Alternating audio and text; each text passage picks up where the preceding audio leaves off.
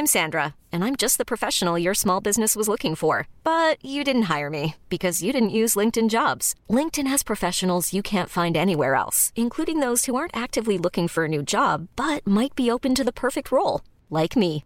In a given month, over 70% of LinkedIn users don't visit other leading job sites. So if you're not looking on LinkedIn, you'll miss out on great candidates like Sandra. Start hiring professionals like a professional. Post your free job on linkedin.com/achieve today. Millions of people have lost weight with personalized plans from Noom, like Evan, who can't stand salads and still lost 50 pounds. Salads, generally, for most people, are the easy button, right? For me, that wasn't an option. I never really was a salad guy. That's just not who I am. But Noom worked for me. Get your personalized plan today at Noom.com. Real Noom user compensated to provide their story. In four weeks, the typical Noom user can expect to lose one to two pounds per week. Individual results may vary. Hey, it's Ryan Reynolds, and I'm here with Keith, co star of my upcoming film, If, only in theaters, May 17th. Do you want to tell people the big news? All right, I'll do it. Sign up now and you'll get unlimited for $15 a month in six months of Paramount Plus Essential Plan on us. Mintmobile.com slash switch. Upfront payment of $45 equivalent to $15 per month. Unlimited over 40 gigabytes per month. Face lower speeds. Videos at 480p. Active Mint customers by 531.24 get six months of Paramount Plus Essential Plan. Auto renews after six months. Offer ends May 31st, 2024. Separate Paramount Plus registration required. Terms and conditions apply if rated PG.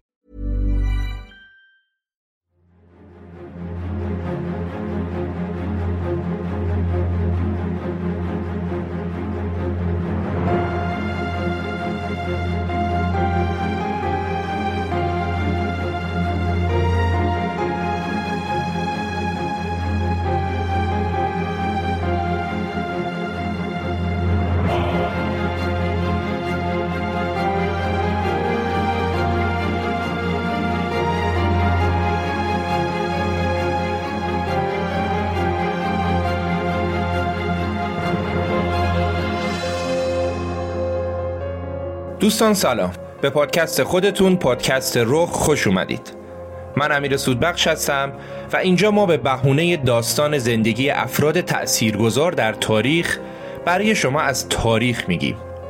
تو این اپیزود هم قراره از تاریخ مبارزات مردم آفریقای جنوبی بر ضد آپارتاید و نجات پرستی براتون بگیم. از نلسون ماندلا و راه دشواری که برای آزادی طی کرد.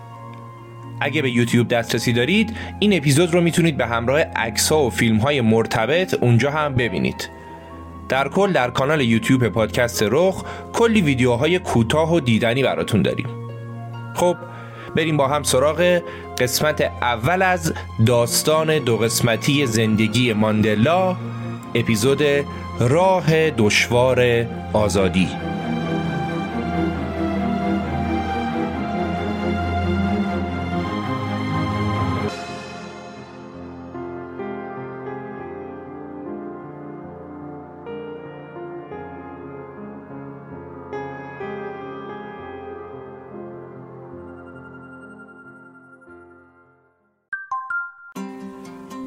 چای محبوب ترین نوشیدنی ایرانی ها و خیلی از مردم جهانه که همیشه هم کیفیتش برای ما مهم بوده و هست. و خب شرکت های زیادی هم تو این زمینه فعالیت دارن. یکی از با سابقه ترین این شرکت ها شرکت تانای با چهل سال سابقه فعالیت تو 27 کشور اروپایی و غیر اروپاییه. تانا یه شرکت آلمانیه و همونطور که می‌دونید آلمانی ها کلا به محصولات با کیفیت معروفن و خوشبختانه این برند با کیفیت وارد بازار ایران هم شده. تانای بهترین چای ها رو از مزارع سریلانکا و هندوستان و کنیا به صورت مستقیم وارد بازار ایران می‌کنه و بعد از دستبندی مناسب به فروشگاه ها تحویل میده. حتما یک بار امتحانش کنید. حامی این قسمت چای تانای. داستانمون رو از یه روستای دور افتاده و پرت در کشور آفریقای جنوبی شروع می‌کنیم. جایی که با شهرهای بزرگ و معروف آفریقای جنوبی مثل جوهانسبورگ و کیپتان صدها کیلومتر فاصله داره. روستایی به نام موزو در منطقه ترانسکی در جنوب شرقی کشور آفریقای جنوبی. در 18 ژوئیه سال 1918 پسری در این روستا متولد شد که از اولش هم معلوم بود قرار درد سرساز باشه. چرا که والدینش اسمشو گذاشتن رولی لاحلا به معنی درد سرساز رولیه لاخلاح ماندلا. روستای موزو محل زندگی مردمان قبیله تنبوست. تنبو یا تنبو یکی از قبایل آفریقای جنوبیه که مردمانش در چندین روستا از جمله روستای موزو ساکن بودن. و اتفاقا ریاست روستا هم بر عهده پدر ماندلا بود. هر روستا برای خودش یه رئیس داشت که این رؤسا زیر نظر رئیس قبیله کار می‌کردن و پدر ماندلا هم یکی از رؤسای روستا بود که خب چون رئیس بود وضعش هم از بقیه مردم بهتر بود. اون چهار تا زن و چهار تا پسر و نه تا دختر داشت که رولیه لاخلاخ که ما تو داستان دیگه ماندلا صداش می‌کنیم از زن سومش بود. زمانی که ماندلا هنوز خردسال بود پدرش درگیر یه مشاجره و اختلافاتی شد که اونو از ریاست روستا محروم کرد و به تب دیگه خبری از اون مقام و ثروت هم نبود. حتی مادر ماندلا با بچه هاش از روستای موزو رفت به یه روستایی به نام کیونو تا اونجا در کنار دوستا و آشناهاشون راحت تر زندگی کنه. زندگی ماندلا در کنار کلی از بچه های روستا که همه با هم فامیل بودن و با هم بزرگ می شدن یه زندگی قبیله ای بود. مادر ماندلا مسئول سه تا کلبه بود. توی یکی از کلبه ها غذا درست می‌کردن و به نوعی اونجا آشپزخونه قبیله بود. توی یکی دیگهش میخوابیدن و سومی هم انباری بود و مواد غذایی رو توش نگه می داشتن. پدرش هم که چهار تا زن داشت تو ماه یه هفته میومد پیششون میموند که اینطوری عدالت رو بین زنهاش برقرار کنه. ماندلا وقتی فقط پنج سالش بود بهش مسئولیت چوپانی رو دادن و با گوسفندا فرستادنش به دشت و تو همین دشت ها بود که ماندلای خردسال شکار پرنده ها و خرگوش ها با تیرکمون جمعوری اصل و میوه و ریشه های خوراکی نوشیدن شیر گرم از سینه گاو و ماهیگیری با نخ و قلاب رو یاد گرفت. تو روستای اونا خبری از سفید پوست ها نبود ولی هر چند وقت یک بار مردم روستا موفق می شدن یه سفید پوست رو از نزدیک ببینن. برای بچه های روستا سفید پوست ها انگار از یه کره دیگه اومده بودن و اونا همیشه با احترام زیاد همراه با ترس با سفید پوستا برخورد می‌کردن. به اونا مستقیم و غیر مستقیم یاد داده بودن که سفید پوستا از سیاه پوستا مقام بالاتری دارن. احترامشون واجبه و هر کاری که بگن باید سیاه پوستا انجام بدن. وقتی که ماندلا هفت ساله شد پدرش با وجودی که خودش سوادی نداشت و هیچ کس هم تو خانواده اونا به مدرسه نرفته بود تصمیم گرفت این کوچکترین پسرش رو بفرسته مدرسه. مادرش هم با وجود اینکه خیلی موافق نبود ولی قبول کرد. مادر ماندلا از جمله افرادی بود که تحت تأثیر روحانیون مذهبی مسیحی شده بود. روحانیون مذهبی اون موقع برای ترویج دین مسیحیت تا دور افتاده ترین روستاهای آفریقای جنوبی هم می اومدن و مردم رو به دین مسیحیت دعوت می‌کردن. پدر ماندلا این دعوت رو قبول نکرد ولی مادرش مسیحی شد و ماندلا رو هم مسیحی بار آورد و اونو قسل تعمید هم داد. زمان رفتن به مدرسه که رسید پدر ماندلا اونو کشید کنار و گفت که خب با این لباسا که نمی‌تونی بری مدرسه باید یه لباس مناسب برات ردیف کنی. اون زمان همه بچه های روستا پوشششون اینطوری بود که یه پارچه بزرگ رو دور بدنشون و در نهایت دور یکی از شونه هاشون میپیچیدن و در کمر با سنجاق محکم میبستن. احتمالا عکس پوشش قبایل آفریقایی رو همه دیدید دیگه. اونجا هم همینطوری بود. پدر ماندلا برای اینکه این مشکل رو حل کنه اومد یکی از شلوارای خودش رو برداشت تا زانو قیچیش کرد که اندازه پسرش بشه و دادش به ماندلا. ماندلا که شلوار پوشید خب خدا رو قدش اندازش بود. ولی مشکل کوچیکش این بود که کمر شلوار دو برابر سایز کمرش بود. و خب پدرش برای این مشکل هم راه حل داشت. پدر ماندلا یه تناب آورد از روی شلوار دور کمر ماندلا بست و قضیه حل شد. تناب نقش کمربند رو داشت یکی از پیرانش هم داد به ماندلا و دیگه ماندلا با این تیپ خوشگلش رفت به مدرسه روز اول مدرسه معلمش ازش پرسید اسم چیه پسر؟ ماندلا هم گفت رولی لاخلا معلمه گفت چی؟ این چه اسم سخت و عجیبیه؟ از این بعد اسم تو عوض می‌کنیم می‌ذاریم نلسون و به همین راحتی روی لاح ماندلا شد نلسون ماندلا. حالا چرا نلسون؟ هیچ کس نمی‌دونه. احتمالا فقط خود خانم معلمش می‌دونست که اونم به کسی نگفت. البته این تغییر اسم بین آفریقایی های اون زمان معمول بود و از اونجایی که در اون زمان فرهنگ انگلیسی به طور خودکار برتر شناخته می‌شد بچه های نسل ماندلا که مدرسه می‌رفتن معمولا دو تا اسم داشتن. یه اسم آفریقایی که والدینشون انتخاب کرده بودن و یه اسم انگلیسی که تو مدرسه روشون میذاشتن. انگار اینجوری با کلاستر بود. یه دلیل دیگه هم این بود که سفید پوست هایی که توی این مدارس درس می‌دادن و مسئولیت داشتن سختشون بود که بخوان اسم بچه ها رو حفظ کنن و تلفظ کنن. مثل معلم ماندلا. و اونا گزینه راحت تر رو انتخاب می‌کردن و اسم بچه ها رو عوض می‌کردن. در هر صورت ماندلا رفت مدرسه و دو سال بعد وقتی که فقط نه سالش بود پدرش از دنیا رفت و چهار تا همسر و سیزده تا بچه رو بی سرپرست گذاشت. کمی بعد از مرگ پدر یه روز مادر ماندلا بهش گفت که وسایل تو جمع کن باید با هم بریم پیش رئیس قبیله. ماندلا هم چهار تا خرت و پرتشو برداشت و همراه با مادرش رفتن به چند تا روستا اونورتر محل اقامت رئیس بزرگ رئیس قبیله تمبو ماندلا که تا حالا از روستاشون بیرون نیامده بود غرق در شکوه و عظمت محل اقامت رئیس بزرگ شده بود. اون چیزی درباره پول و شهرت نمی‌دونست و رئیس بزرگ برای اون هم قابل احترام بود و هم ترسناک. حالا ماندلا اونجا چیکار می‌کرد؟ رئیس بزرگ دوست پدر ماندلا بود. و پدر ماندلا یه زمانی در رئیس شدن این بابا نقش پررنگی داشت.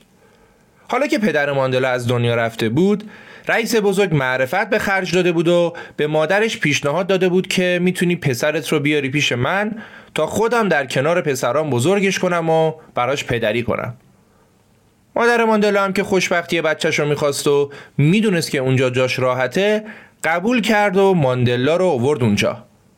رئیس بزرگ با ماندلا خیلی مهربون بود و واقعا همونو مثل پسر خودش می‌دونست. ماندلا رو هم صدا می‌زد تاتومکولو یعنی پدر بزرگ. چون که می‌گفت وقتی خیلی جدیه قیافه شبیه پیرمردها میشه. برای همین صداش می‌زد پدر بزرگ. زندگی در کنار رئیس بزرگ مسیر زندگی ماندلا رو کاملا عوض کرد. اونجا یه سری افراد برای حل اختلافاتشون میمدن پیش رئیس بزرگ و رئیس بزرگ و چند نفر دیگه بر اساس قوانین قبیله‌ای پرونده هاشون رو بررسی می‌کردن و براشون حکم صادر می‌کردن. و ماندلا همونجا بود که با قوانین آشنا شد و از وکالت خوشش اومد. علاوه بر این تو جلساتی که رئیس بزرگ برگزار می‌کرد میهن دوستان بزرگ آفریقایی دور هم جمع می‌شدن و ماندلا اونجا می‌تونست با نظرات و عقاید اونا از نزدیک آشنا بشه. وقتی که ماندلا 16 سالش شد رئیس بزرگ اعلام کرد که زمان مرد شدنش رسیده. طبق قوانین قبیله یه جشنی برای جاستیس پسر رئیس بزرگ و ماندلا و پسرهای دیگه که به سن 16 سالگی رسیده بودن برگزار شد و اونا رو ختنه کردن و دیگه اونا به عنوان مردان قبیله به رسمیت شناخته شدن. رئیس بزرگ به ماندلا دو تا گوساله و چهار رأس گوسفند هم داد و ماندلا که هیچ وقت تو زندگیش هیچ چیزی که ارزش مادی داشته باشه نداشت الان دیگه ثروتمند شده بود. هرچند که به جاستیس پسر رئیس بزرگ یه گله گوسفند داده شد. اما خب اون پسر شاه بود و ماندلا نه. قرار بود ماندلا بزرگ که شد بره وکالت بخونه تا در نهایت بتونه مشاور شاه بشه. این که میگیم شاه منظور همون رئیس قبیله است که واقعا به نام شاه میشناختنش و به نام شاه هم صداش می‌زدن. البته خب فقط شاه منطقه خودش. با مرد شدن ماندلا دیگه خبری از بازی های کودکی و شیر خوردن از سینه گاو و چوب بازی با بچه ها نبود. الان باید ماندلا می‌رفت به یه مدرسه شبانه روزی تا تحصیلاتش رو ادامه بده.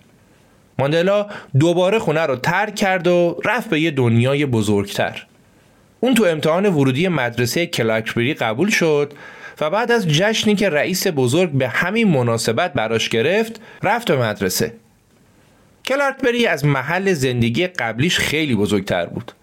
خود مدرسه هم از 20 تا ساختمون شیک تشکیل شده بود که از خوابگاه و کتابخونه تا سالن اجتماعات و کلاسای درس همه توی یه فضا در کنار هم بود.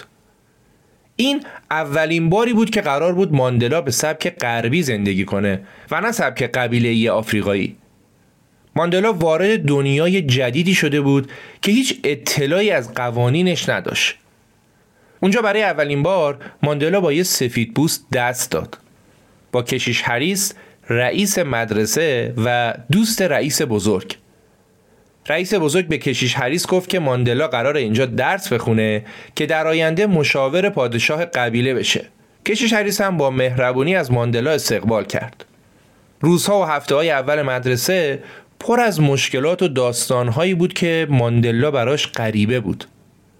مثلا تو همون روز اول ماندلا برای اولین بار مجبور شد تو زندگیش چکمه بپوشه. خودش می‌گفت اون روز مثل اسبی که تازه نعل شده باشه راه می‌رفتم. اصلا عادت به چکمه ها نداشت. اونقدی عادت نداشت که دو تا دختر که راه رفتنشو می‌دیدن مسخرش کردن و به دوستاشون گفتن پسر داتیه رو نگاه با کفش نمی‌تونه راه بره. تو مدرسه ماندلا با مسواک و خمیر دندون هم آشنا شد. تو قبیله تمبو اونا برای تمیز کردن دندون از خاکستر استفاده می‌کردن.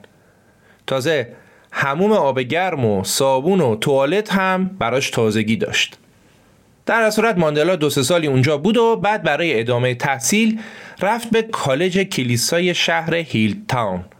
این شهر اون زمان یه شهر نسبتا بزرگ با ساکنین اغلب سفید پوست بود. اونجا ماندلا با جاستیس پسر رئیس بزرگ همکلاس بود. دقت کنید که تمام این مدارس و کالج ها زیر نظر کلیسا اداره می‌شد و یه جورایی خیریه مانند بود و مبلغین مذهبی اونجا به بچه ها هم دروس مذهبی آموزش می‌دادند و هم دروس غیر مذهبی و تخصصی. کالج جدید هم از متد آموزشی انگلیسی پیروی می‌کرد. ماندلا میگه به ما اینطور یاد می‌دادن و ما باور داشتیم که بهترین ایده ها متعلق به انگلیسی هاست. بهترین دولت دولت انگلیسه و بهترین انسان هم انگلیسی ها هستن. دیگه یواش یواش ماندلا از اون ذهنیت بسته قبیله‌ای اومد بیرون و هویت خودش رو به عنوان یه آفریقایی و نه صرفا یه عضو قبیله تنبو شناخت. علاقه زیادی هم به بوکس داشت و این ورزش هم خیلی جدی و با علاقه مدت زیادی دنبال کرد. سومین کالجی که ماندلا رفت بزرگترین مرکز آموزشی برای سیاهان در آفریقای جنوبی بود. کالج فورت هیر که چیزی بیش از دانشگاه بود. قبل از اینکه ماندلا به این مرکز بره، رئیس بزرگ اولین کت و شلوار زندگی ماندلا رو براش خرید. ماندلای 21 ساله تو این کت و شلوار خودش رو خوشتیب ترین آدم دنیا می‌دونست. بدون این کت و شلوارم سر و گوشش زیاد می جنبید. حالا دیگه با این کت و شلوار زیادترم شد. تو فورت هیر ماندلا عضو انجمن دانشجویان مسیحی شد و مدتی هم یه شنبه ها تو یکی از روستاهای نزدیک انجیل درس می‌داد. بعد از تدریس هم با دوستاش می‌رفتن ناهار رو تو یکی از رستورانهای شهر میخوردن. رستورانی که توسط سفید پوست ها اداره می‌شد. البته ماندلا و دوستاش اجازه نداشتن که برن تو رستوران بشینن غذا بخورن. اونا فقط می‌رفتن غذا رو می‌گرفتن میمدن بیرون میخوردن. رستوران سفیدها جایی برای سیاه ها نداشت. زمان تعطیلات تابستونی که رسید ماندلا برگشت پیش رئیس بزرگ و رئیس بزرگ پسرش جاستیس و ماندلا رو صدا زد که بیان پیشش. اونا هم اطاعت کردن و رفتن. رئیس بزرگ بهشون گفت بچه احتمالا چیزی تا اواخر عمر من نمونده باشه. و من نگرانم که قبل از اینکه عروسی شما رو ببینم از دنیا برم. من براتون دو تا دختر انتخاب کردم و هزینه هاشونم دادم و چند روز دیگه می‌تونیم مراسم عروسی رو برگزار کنیم. هزینه هم اینطوری بود که یه تعدادی گاو و گوسفند به خانواده عروس باید می‌دادن و در صورت رضایت دخترشون رو می‌گرفتن. بهش می‌گفتن لوبولا. لوبولا رو اووردیم دخترتون رو بردیم. منتها این وسط یه مشکل کوچیکی وجود داشت. اونم این که دختری که رئیس بزرگ برای ماندلا انتخاب کرده بود عاشق جاستیس بود و همه جوونا هم این موضوع رو می‌دونستن. حالا جالبه که جاستیس نه اون دختره رو می‌خواست و نه دختری که باباش فراش انتخاب کرده بود. جاستیس و ماندلا مونده بودن توی عمل انجام شده. بعد جورم گیر افتاده بودن. اونا نشستن فکر کردن که چه کنیم چه نکنیم و به این نتیجه رسیدن که بهتر فرار کنن. فرار کنن برن جایی که دست رئیس بزرگ بهشون نرسه. برن به یه شهر شلوغ. برن به جوانسبورگ.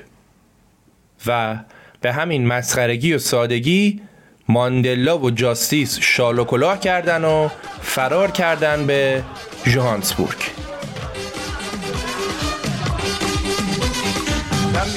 zamina mina waka waka eh eh zamina mina sangalewa anawam ah ah. Zamina mina eh eh waka waka eh eh zamina mina sangalewa anawam ah ah. Zamina mina eh eh waka waka mm mm zamina mina sangalewa anawam ah ah. Zamina mina eh eh waka waka eh eh zamina mina sangalewa anawam ah ah. Django yango eh, eh zamina mina sangalewa ana wam a a zamina mina eh, eh waka waka eh.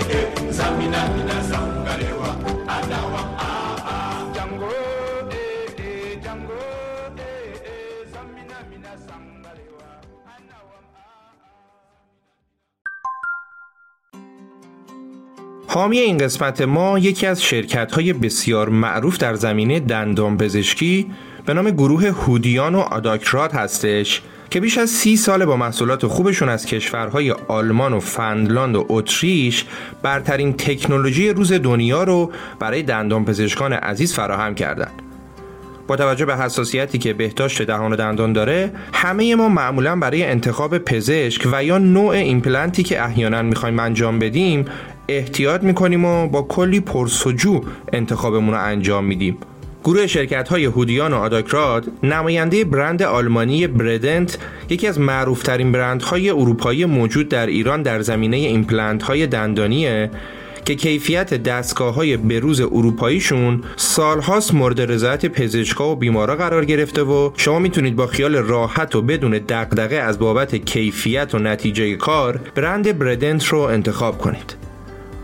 آدرس اینستاگرام آداکراد رو براتون به اشتراک می‌گذارم تا بتونید با محصولات و اطلاعات این شرکت بیشتر آشنا بشید.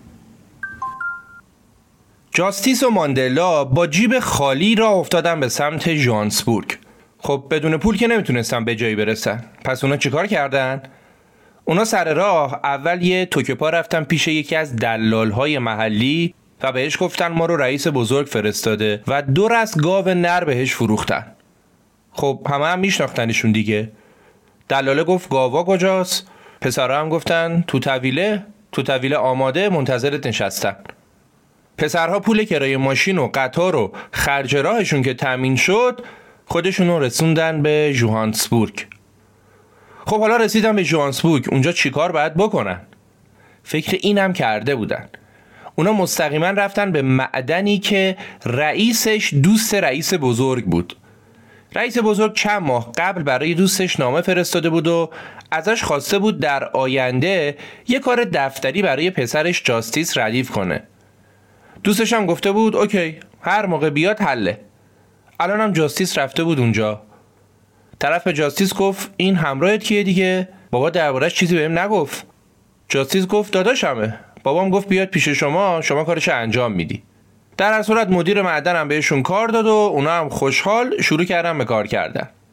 تو معدن دو سه تا دوست هم پیدا کردن و یه شب که دور هم نشسته بودن تو عالم رفاقت داستان فرارشون رو برای یکی از دوستاشون تعریف کردن.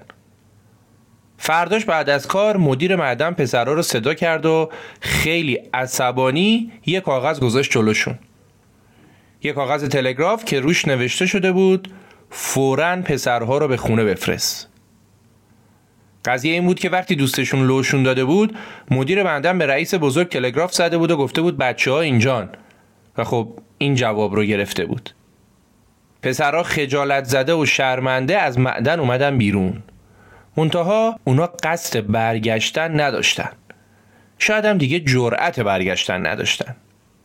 پسرا پرسون پرسون تونستن برسن به یک بنگاه معاملات ملکی که می‌گفتن مدیر بنگاه خرش خیلی میره. خودش سیاپوسته و هوای سیاپوستا هم تو جانسبورگ داره. مدیر بنگاه از معدود سیاپوستای موفق جوانسبورگ بود. اسمش هم والتر سیسولو بود. ما با این اسم تا آخر اپیزود دوم کار داریم پس فراموشش نکنید. والتر سیسولو.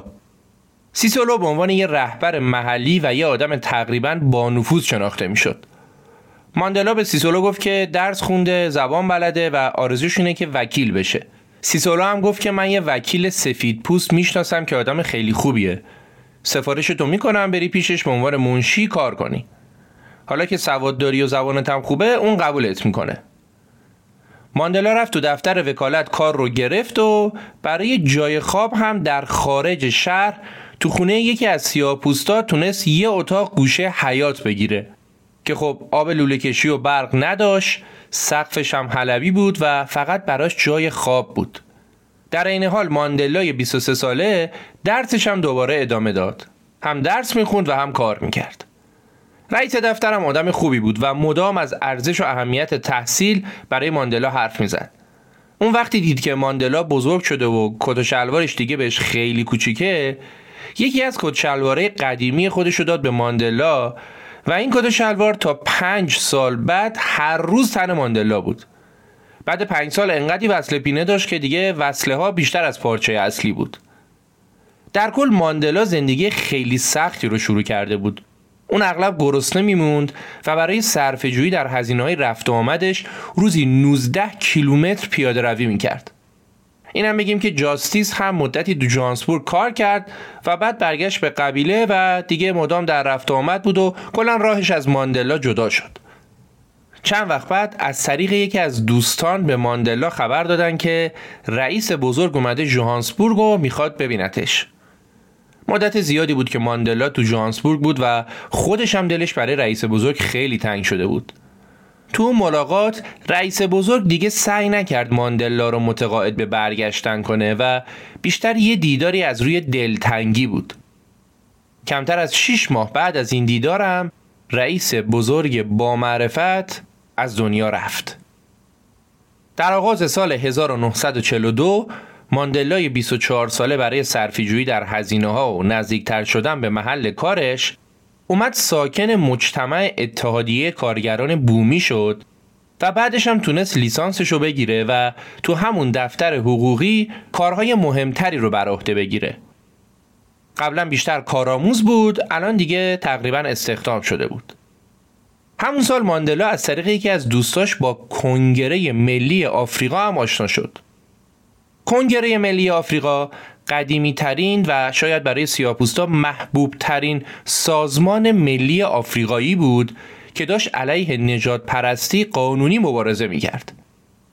ماندلا که زندگی در شهر بزرگ جوهانسبورگ و محیط دانشگاه ذهنش رو باز کرده بود کم کم تمایل پیدا کرد که مثل خیلی از دوستان سیاپوست خودش تو فعالیت های حزبی علیه نجات پرستی شرکت کنه.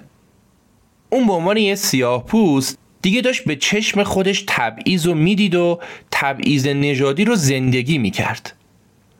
اولین حرکت سیاسی ماندلا شرکت در راهپیمایی و بعدش هم شرکت در طرح تحریم اتوبوسا بود.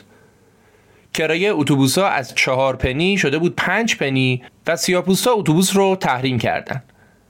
بعد از نه روز که اتوبوسا اغلب خالی می اومدن و می‌رفتن نرخ کرایه ها به همون چهار پنی سابق برگشت. اینم میگم که اون موقع علاوه بر اتوبوس تراموا هم بود ولی سیاپوستا اجازه سوار شدن به تراموا رو نداشتن. خب گفتیم که ماندلا لیسانسش رو گرفت ولی اون برای اینکه بخواد وکیل بشه باید به طور مجزا دوره حقوق رو میگذروند و لیسانس این رشته رو جدا می‌گرفت. برای همینم اون وارد یکی از معتبرترین دانشگاه های آفریقای جنوبی شد و اونجا در بین متفکران سیاه پوست و سفید پوست و هندی هم نسل خودش کلی چیز جدید یاد گرفت. ماندرا برای اولین بار با مردان جوانی آشنا شد که جلودار مهمترین جنبش سیاسی سالهای بعد بودند. افرادی که با وجود امتیازات نسبی که داشتن حاضر بودن جونشون رو در راه آرمان سیاه پوستای مظلوم فدا کنن. اون دوران افراد زیادی بودن که رو ماندلا تأثیر گذاشتن ولی بیشترین تأثیر رو همون والتر سیسولا روش گذاشت سیسولو مردی قوی و منطقی و باهوش بود که تو بحرانها می‌تونست کنترل خودش رو حفظ کنه و درست تصمیم بگیره. خونه سیسولو هم یه مرکز دوره همی برای بعضی از اعضای کنگره ملی آفریقا از جمله ماندلا و دوستاش بود. خونه که اونا می‌تونستن توش ساعتها بحث سیاسی کنن و آخرش هم دستپخت عالی همسر سیسولو رو بخورن. خب چی از این بهتر؟ دیگه ماندلا چترش و خونه سیسولو باز کرده بود و اونجا زندگی می‌کرد. دائما هم بحثای سیاسی و دور همی های حزبی اونجا به راه بود. همسر سیسولو پرستار بود و تو بیمارستان کار می‌کرد. اون یه همکارم داشت که ماندلا چشمش همکار رو گرفت. خانومی به نام اولین میس. اولین و ماندلا با هم آشنا شدن و آشنا شدن همانا و عاشق شدن و بعدش هم خیلی زود ازدواج کردن همان. اونا یه مراسم ساده گرفتن و ازدواج کردن. بعد تازه فکر کردن که خب حالا کجا زندگی کنیم؟ برای شروع زندگی یه مدت پیش برادر اولین بودن یه مدت هم خونه خواهر اولین. و بعدن که بچه اولشون به دنیا اومد چون دیگه بچه دار شده بودن دولت بهشون تسهیلات داد و اونا تو محله سیاه بوستا تونستن یه جایی برای خودشون بگیرن. ماندلا و رفقا برای ساماندهی هرچه بهتر فعالیت های سیاسیشون تصمیم گرفتن انجمنی رو به نام انجمن جوانان کنگره ملی آفریقا تشکیل بدن و زیر نظر کنگره فعالیت داشته باشن. اونا پیشنهادشون رو به رئیس کنگره آقای دکتر خوما ارائه دادن. ولی دکتر خوما که رابطش با سفید پوستا خوب بود و دنبال درد سر نمیگشت خیلی از این پیشنهاد استقبال نکرد. هرچند که در نهایت ماندلا و رفقا این انجمن جوانان رو تشکیل دادن و خیلی زود هم شعبه های انجمن جوانان در تمامی استانا تأسیس شد. شعار اونا ناسیونالیسم آفریقایی بود و اصول اعتقادیشون هم سه تا چیز بود. اول خلق یک ملت واحد از طریق ترکیب قبایل مختلف. دوم پایان سلطه سفید پوستا. و سومم تشکیل دولتی دموکراتیک. در همین حین یه اتفاق سیاسی بزرگ هم تو آفریقای جنوبی افتاد در یکی از بزرگترین عملیات هماهنگ در تاریخ آفریقای جنوبی معدنچیا به مدت یک هفته اعتصاب کردند. اونا خواستار افزایش حقوق و حق مسکن و حق مرخصی بودند. اما اتحادیه معادن این تقاضاها رو نادیده گرفت. هفتاد هزار معدنچی سیاه پوست تظاهرات کردند و در جریان درگیری ها دوازده نفر جونشون از دست دادن. آخر سرم دولت بر اوضاع مسلط شد و اعتصاب در هم شکست. ولی خیلی ها معتقدن که این اعتصاب آغاز راهی بود که دیگه توش بازگشتی نبود. در اوایل سال 1947 ماندلای 29 ساله به عنوان یکی از اعضای کمیته اجرایی کنگره ملی آفریقا انتخاب شد. این اولین سمت سازمانیش بود. ماندلا اون زمان هم کار می‌کرد هم درس می‌خوند و هم به شدت فعالیت های سیاسی صلح طلبانه خودش رو پیش می‌برد. اونا خیلی امیدوار بودن که بتونن شرایط رو بهتر کنن. ولی کمتر از یک سال بعد در انتخابات ریاست جمهوری آفریقا اتفاقی افتاد که تمام امیدهاشون رو برباد داد. اتفاقی که هیچ کس انتظارش رو نداشت. این قسمت رو خوب دقت کنید. اون زمان در آفریقا سیاپوستا حق رأی دادن نداشتن. ولی این به این معنی نبود که براشون فرقی نداشته باشه که تو انتخابات کی برنده میشه. حداقل برای اونا بین بد و بدتر خیلی فرق وجود داشت. حزب سفید پوستی که اون زمان روی کار بود از حمایت انگلیسیا برخوردار بود. رقیبشونم یه حزب سفید پوست دیگه به نام حزب ملی بود که اینا اصلا طرفدار انگلیس نبودن. حالا می‌خوایم توضیح بدیم که این سفید پوستایی که دارن برای خودشون می‌برن و میدوزن و سر قدرت با هم دعوا دارن اصلا تو آفریقا چی کار می‌کنن؟ مگه اونا سفید پوست نیستن؟ مگه آفریقایی همشون سیاپوست نبودن؟ یادم خودم اولین باری که فهمیدم آفریقای جنوبی جمعیت زیادی سفید پوست داره کلی تعجب کردم. حالا داستان چیه؟ داستان اینه که بله آفریقایی ها سیاه پوست بودن و هستن. و تا قرن 17 هم خبری از سفید پوستا حداقل در آفریقای جنوبی نبود. منتها سال 1652 اولین مهاجران سفید پوست قدم در خاک آفریقای جنوبی گذاشتن. اونا اعضای یک کمپانی هلندی بودند و برای تجارت بین هلند و آسیا استخدام شده بودند. پس اولین سفید پوستایی که پا در خاک آفریقای جنوبی گذاشتن هلندی بودن و بهشون میگن افریکنر یا آفریکنر کار اونا این بود که در منطقه کیپ در آفریقای جنوبی یه مرکز تدارکات برای کشتی هایی که بین اروپا و شرق رفت و آمد می‌کردن درست کنن. خب این هلندیا اومدن تو آفریقای جنوبی و اونجا به مردمی برخوردن که هنوز از طریق شکار امرار معاش می‌کردن. هلندی ها یا همون آفریکنرها تو کیپ مستقر شدن و زمین های سیاپوستا رو به زور ازشون گرفتن و خوش و خورم اونجا موندگار شدن و اولین نسل از سفید پوستای آفریقایی رو تشکیل دادن داستان گذشت تا اینکه در سال 1806 آفریکنرها رقیب پیدا کردند. دقت کنید که 150 سال رفتیم جلوتر و توی این مدت آفریکنرها سه چهار نسلشون در آفریقای جنوبی به دنیا آمدن و زندگی کردن رقیبشون هم انگلیسی ها بودن. انگلیسی ها که اومدن اونجا دیدن که آفریکنرها با بردهداری و زور دارن تو منطقه که برای خودشون جلوم میدن.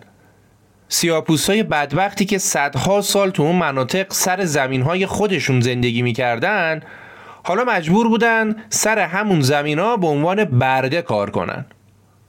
اونا شانسی که آوردن این بود که با ورود انگلیسی ها و حاکمیت اونا در سال 1834 یه فرماندار بریتانیایی نظام بردهداری رو در کیپ برانداخت. حالا دیگه تو آفریقای جنوبی هم سفید پوستای انگلیسی زندگی می‌کردن و هم سفید پوستای هلندی. و علاوه بر اونا با ورود انگلیسی ها پای هندی هم به آفریقای جنوبی باز شد. تعداد زیادی از هندی ها به عنوان کارگران انگلیسی ها اومدن به اون مناطق و اونا هم اونجا موندگار شدن. پس شد جمعیت اصلیشون که سیاپوستن به علاوه سفید پوستای هلندی به علاوه سفید پوستای انگلیسی و هندیا. هلندیا یا همون آفریکنرها که دیدم با این کار انگلیسیا یعنی آزاد کردن برده ها خیلی ضرر می‌کنن اولش اومدن مخالفت کردن و حتی با انگلیسیا درگیری هم داشتن و باشون جنگیدن. ولی بعد که دیدن زورشون نمی‌رسه تصمیم گرفتن که از کیپ بیان بیرون و برن جاهای دیگه آفریقای جنوبی زندگی کنن و تپه های دیگه این کشور رو هم فتح کنن. آفریکنرها انقدی خودشون رو مالک همه چیز می‌دونستن که تو مدارسشون به بچه هاشون آموزش می‌دادن و می‌گفتن که کشورشون آفریقا در هنگام رسیدن سفید پوستای هلندی سرزمین غیر مسکونی بوده و اونا هستن که مالک اصلی آفریقای جنوبی هن. خب خلاصه داستانی که در آفریقای جنوبی زمان ماندلا تقریبا 75 تا 85 درصد آفریقایی سیاه پوست زندگی می‌کردن و تقریبا 20 درصد هم سفید پوستای انگلیسی و آفریکنرها و هندیا بودن. و تو این سالها این اقلیت سفید پوست بودن که همه چیزو در کنترل خودشون در آوردن و بر سیاه پوستا حکومت می‌کردن. خب برگردیم به داستان خودمون. گفتیم که سال 1948 در انتخابات ریاست جمهوری حزب انگلیسی ها که سالها بر آفریقای جنوبی حکومت می‌کرد شکست خورد و جاش رو داد به حزب ملی یا همون آفریکنرها اوضاع برای سیاه بد بود و با اومدن آفریکانرها اونا می‌دونستن که اوضاع بدتر که نه خیلی بدتر میشه. آفریکانرها به افراتیگری و زورگویی معروف بودن و مبارزات انتخاباتی حزبیشون حول محور خطر سیاه ها بود. شعارهای اصلیشون هم این بود که سیاه باید سر جای خودش بشینه و کولی ها هم از کشور باید برن بیرون. که در اینجا کولی واژه توهینآمیزی به زبان آفریکانر در اشاره به هندی ها بود. خب در نهایت ناسیونالیست های حزب ملی به رهبری دکتر مالان روزنامه نگار و کشیش سابق کلیسای اصلاح طلب هلند به پیروزی رسیدن و برای اولین بار در تاریخ آفریقای جنوبی حزبی کاملا آفریکنر ریاست دولت رو بر عهده گرفت. برای اینکه بتونید بیشتر با اندیشه آفریکنرها و دکتر مالان رئیسشون آشنا بشید این یه جمله دکتر مالان رو براتون می‌خونم. دکتر مالان می‌گفت که ما آفریکنرها مخلوقاتی از خداوند هستیم که وظیفه هدایت میلیون ها سیاه پوست نیمه وحشی رو بر عهده داریم.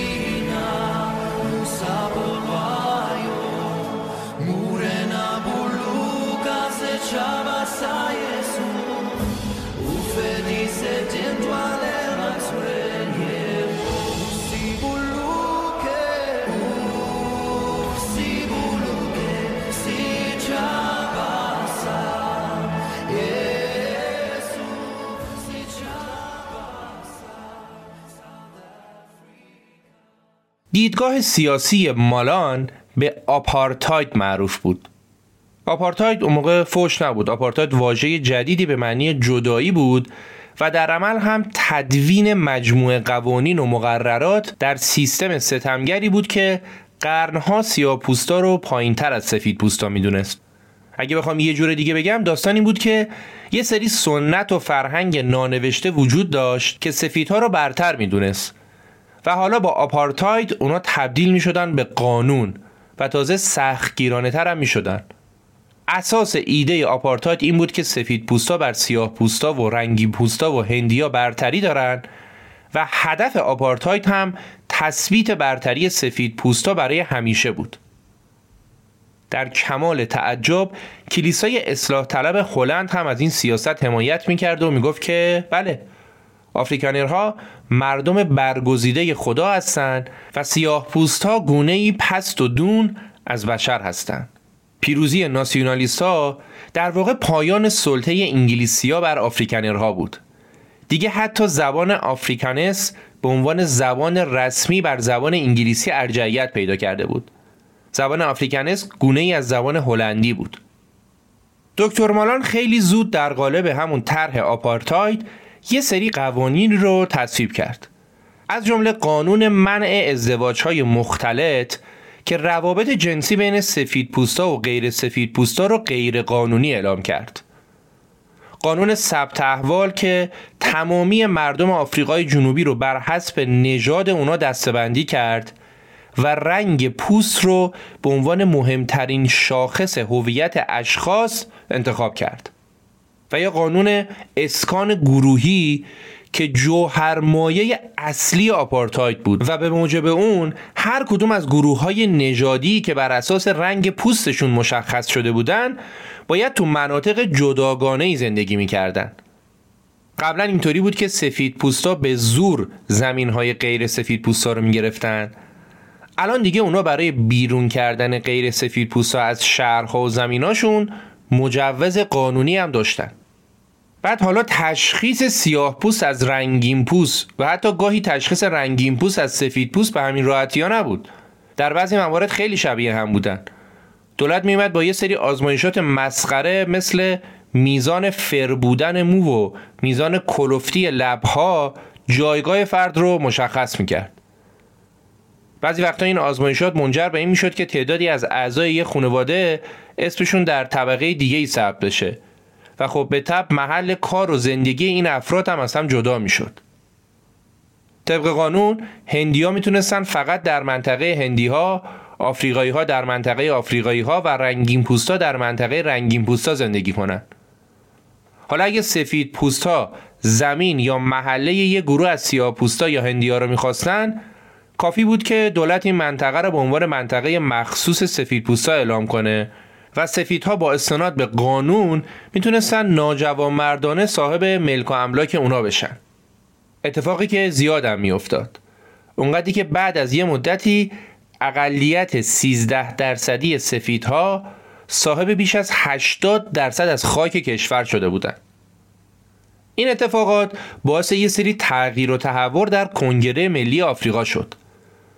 دکتر خوما رئیس کنگره که قبلا گفتیم خیلی لیلی به لالای سفید پوستا میذاش تو انتخابات در اون حزبی شکست خورد و دکتر موروکا جاشو گرفت و والتر سیسولو هم شد دبیر کل حزب.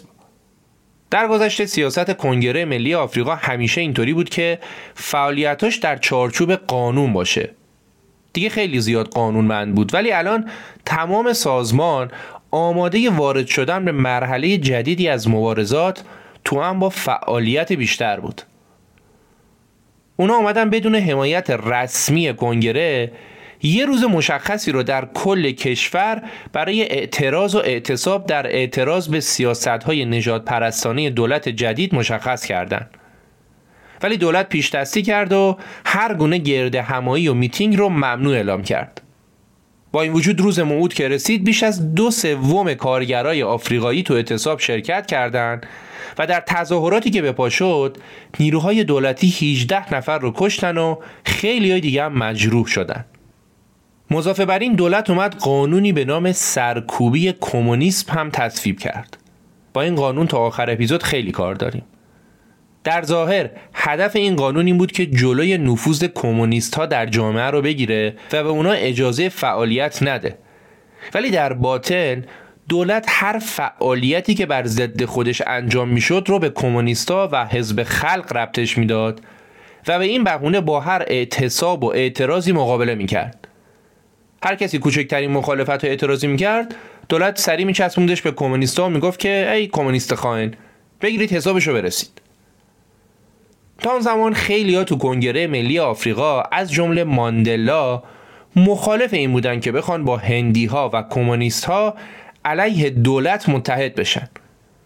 ولی بعد از تصویب قوانین نجات پرستانه جدید کنگره ملی آفریقا تحت حمایت کنگره هندی ها و حزب خلق یا همون کمونیستا تصمیم گرفت روز 26 جوان 1950 رو روز اعتراض ملی علیه اقدام دولت به کشتن 18 آفریقایی و تصویب قانون سرکوب کمونیست اعلام کنه. سیاپوستا و هندی ها و کمونیستا با هم متحد شده بودند. در آفریقای جنوبی یعنی کشوری که اعتصاب برای یه آفریقایی جرم به حساب میاد و حق آزادی بیان و آزادی رفت آمد بیرحمانه محدود شده بود ترتیب دادن فعالیت های مردمی خیلی خطرناک بود یه کارگر آفریقایی با شرکت در اعتصاب نه تنها بیکار می‌شد بلکه تمام زندگی و راه امرار معاش و حق اقامت در محلی که توش زندگی می‌کردم از دست می‌داد. برگزاری روز اعتراض ملی اولین تلاش کنگره ملی آفریقا برای اجرای اعتصاب سیاسی در سطح ملی بود و نسبتا هم موفقیت آمیز بود. تو شهرها اکثر کارگرها در خونه موندن و مغازه‌دارای سیاپوست هم مغازه ها رو باز نکردن. روز اعتراض ملی روحیه ملت رو تقویت کرد و اونا رو متوجه قدرت خودشون کرد. مضافه بر این این روز هشداری برای دولت مالان بود که از این به بعد مردم در مقابل آپارتاید ساکت نمیمونن. از اون زمان 26 جوان به روزی تاریخی در مبارزات آزادی خواهانه آفریقای جنوبی تبدیل شد و به عنوان روز آزادی نامگذاری شد. در اوج عملیات روز اعتراض ملی پسر دوم ماندلا هم به دنیا آمد. تو همون روزا یه بار پسر بزرگتر ماندلا از مادرش پرسیده بود که مامان پدر کجا زندگی می‌کنه؟ ماندلا انقدر که شبها دیر میومد خونه و صبح خیلی زودم می‌رفت بچه ها اصلا نمیدیدنش و ماندلا غرق در مبارزات و اعتراضات بود. بعد از این اتفاقات والتر سیسولو اومد برای اولین بار یه ایده جدید رو مطرح کرد یه روش جدید مبارزه مدنی. اون گفت که بیام یه عده زیادی داوطلب بشیم و از قوانین آپارتاید علنا سرپیچی کنیم و بیفتیم زندان. دولت در مواجهه با تعداد زیادی از ما مطمئنا کاری نمی‌تونه بکنه. اونا برای انجام نقشهشون روز ششم آوریل رو در نظر گرفتن.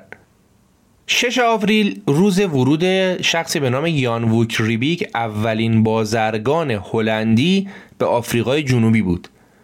و روزی بود که هر سال آفریکنرهای آفریقای جنوبی به عنوان سال روز بنیانگذاری کشورشون این روز رو جشن می گرفتن و در مقابل هم سیاپوستای آفریقایی به عنوان سرآغاز 300 سال بردگی از این روز متنفر بودن کنگره آفریقا اومد قبل از شروع نقشهشون به دکتر مالان رئیس جمهور کشور نامه نوشت و خواستار لغو قوانین آپارتاید شد و گفت که این قوانین لغو نشه ما هم مجبوریم اقدامات جدیدتری بکنیم.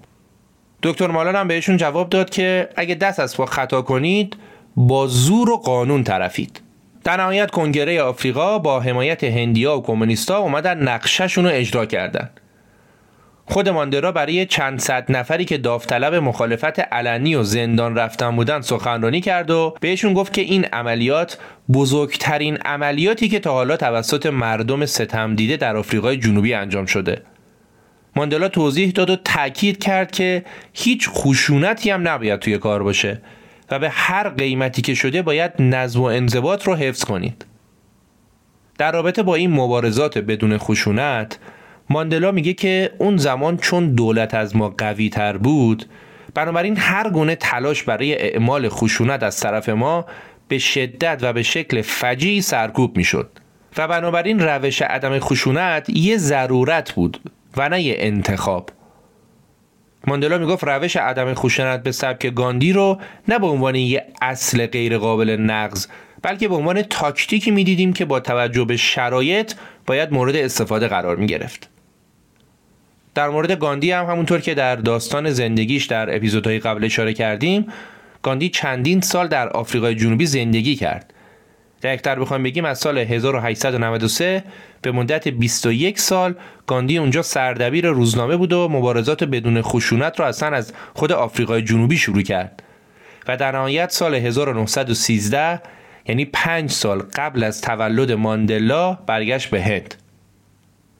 خب برگردیم به داستان و ادامه اعتراضاتی که قرار بود در روز 26 جوان 1950 به اوج خودش برسه.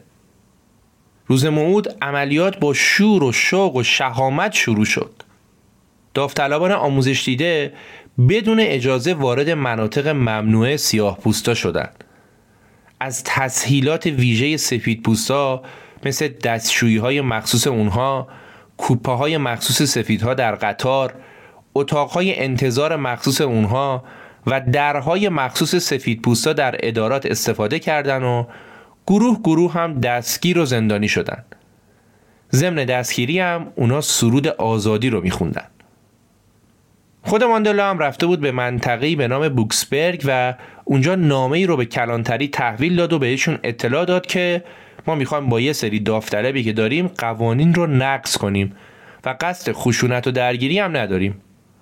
کلی هم عکاس و خبرنگار اونجا داشتن عکس و گزارش می‌گرفتن و لحظات قانون شکنی داوطلبا و دستگیریشون رو ضبط می‌کردن عملیات طبق برنامه پیش رفت و تعداد زیادی از داوطلبین هم بازداشت شدند. همون شب مقررات منع عبور و مرور به اجرا در اومد و ماندلا ساعت 11 شب وقتی داشت از جلسه حزب میومد بیرون به جرم نقض قوانین منع عبور و مرور دستگیر و زندانی شد. تا اون زمان چند بار دیگه ماندلا در مدت زمانهای کوتاهی بازداشت شده بود. ولی این بار چون همراه با رفقا و داوطلبین بود اوضاع فرق می‌کرد. این بار اتفاقا اونا روحیه عالی داشتن و کلی هم هیجان زده بودن. ماندلا خیلی زود هم از زندان آزاد شد و بعدش هم با رأی اکثریت قاطع آرا به ریاست کمیته جوانان کنگره ملی آفریقا انتخاب شد. نکته جالب این بود که این عملیات مختص یه روز نبود. و طی چند هفته بعد هم صدها نفر داوطلب بازداشت شدند. اونا موقع بازداشت سرود میخوندن و می‌گفتن آهای مالان درهای زندان رو باز کن که ما می‌خوایم بیایم تو. انقدر سیاه پوستا درگیر سیاست و اعتراضات شدن که اعضای کنگره ملی آفریقا از 20 هزار نفر به 100 هزار نفر ارتقا پیدا کرد. از اون ورم از دید دولت این عملیات تهدیدی علیه امنیت و سیاست آپارتاید بود. از دید اونا سرپیچی از قوانین یه جرم بود و نه نوعی اعتراض. علاوه بر این وحدت هرچه بیشتر آفریقایی ها و هندی ها هم مایه نگرانی دولت بود. در روز سی ژوئیه 1952 در اوج عملیات تخلف از قوانین غیرعادلانه ماندلا در محل کارش با حکم پلیس دوباره دستگیر شد. اتهام اون نقض قانون سرکوبی کمونیست بود. دولت به طور همزمان به همین اتهام اقدام به دستگیری رهبرای دیگه جنبش هم کرد. همونطور که گفتیم طبق مفاد قانون سرکوبی کمونیسم در واقع هر کسی که به هر نحوی با دولت مخالفت می‌کرد حتی اگه عضو حزب کمونیست هم نبود به عنوان یه فرد کمونیست از دید قانون محاکمه و محکوم می‌شد. ماندلا به نه ماه زندان با اعمال شاقه محکوم شد. اما مجازاتش به مدت دو سال به تعویق افتاد. دولت در راستای خفقان بیشتر در سال 53 1953 اومد قانون امنیت عمومی رو تصویب کرد. می‌بینید این قوانین اسمشون خیلی قشنگه قانون امنیت عمومی. حالا این قانون به دولت اجازه می‌داد که هر موقع بخواد حکومت نظامی اعلام کنه. پشبندش هم قانون اصلاح قوانین جنایی تصویب شد که به دولت اجازه تنبیه بدنی مخالف ها رو می‌داد. سرکوب و شکنجه کاملا بر اساس قانون. بعدم می‌گفتن که قانون دیگه باید از قانون تبعیت کنید. اعتراضات مردمی هم همچنان ادامه داشت. هرچند که در ظاهر به نتیجه نرسیده بود. ولی ماندلا درباره نتایج این مبارزات طولانی مدنی میگه که اون قوانینی که ما بهش اعتراض داشتیم هیچ کدوم لغو نشدن. و خب ما هم توقع نداشتیم که به این زودی لغو بشن. ما این کار رو به عنوان بهترین راه برای تشویق مشارکت بیشترین تعداد مردم در اعتراضات انتخاب کرده بودیم. ماندلا میگه قبل از این عملیات کنگره ملی آفریقا بیشتر حرف بود تا عمل. مردم هم به عنوان اعضا جز حمایت لفظی از آرمان ما کاری نمی‌کردن. اما بعد از این عملیات تعداد اعضا به 100 هزار نفر افزایش پیدا کرد و کنگره ملی آفریقا از گروه قابل توجهی مبارز با تجربه که با کمال میل خطر مواجهه با پلیس، دادگاه و زندان رو پذیرفته بودن برخوردار شد. قبلا زندان رفتن نوعی ننگ بود اما الان نگاه ها عوض شده بود و اینا همه دستاوردهای بزرگی بود. ماندلا میگه دستاورد ما از این تظاهرات این بود که ما از هر گونه احساس تردید و حقارت از اینکه قدرت حاکم می‌تونه بر ما غلبه کنه آزاد شده بودیم. و تصویر شکست ناپذیری ظاهری سفید پوسا از بین رفته بود و ما به مبارزان آزادیخواه تمام ایار تبدیل شده بودیم. قبل از ادامه داستانی رو بگم که تمام مواردی که من از ماندلا دارم نقل قول می‌کنم رو می‌تونید در کتاب خاطرات ماندلا که به عنوان راه دشوار آزادی در ایران هم ترجمه شده بخونید. اسم اپیزود هم از همین کتاب اومده. یک کتاب 800 صفحه‌ای که یکی از منابع ما بوده و واقعا هم عبرت آموز و خوندنیه. خب در پایان سال 1952 کنگره ملی آفریقا تصمیم گرفت رئیس جدید و قویتری رو برای اصری تازه از فعالیتهاش انتخاب کنه. رئیس آلبرت لوتولی.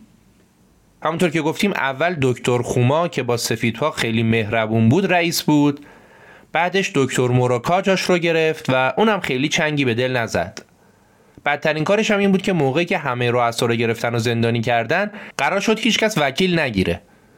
ولی استاد اومد همه رو سورپرایز کرد و جداگانه برای خودش وکیل گرفت که زودتر آزاد شه.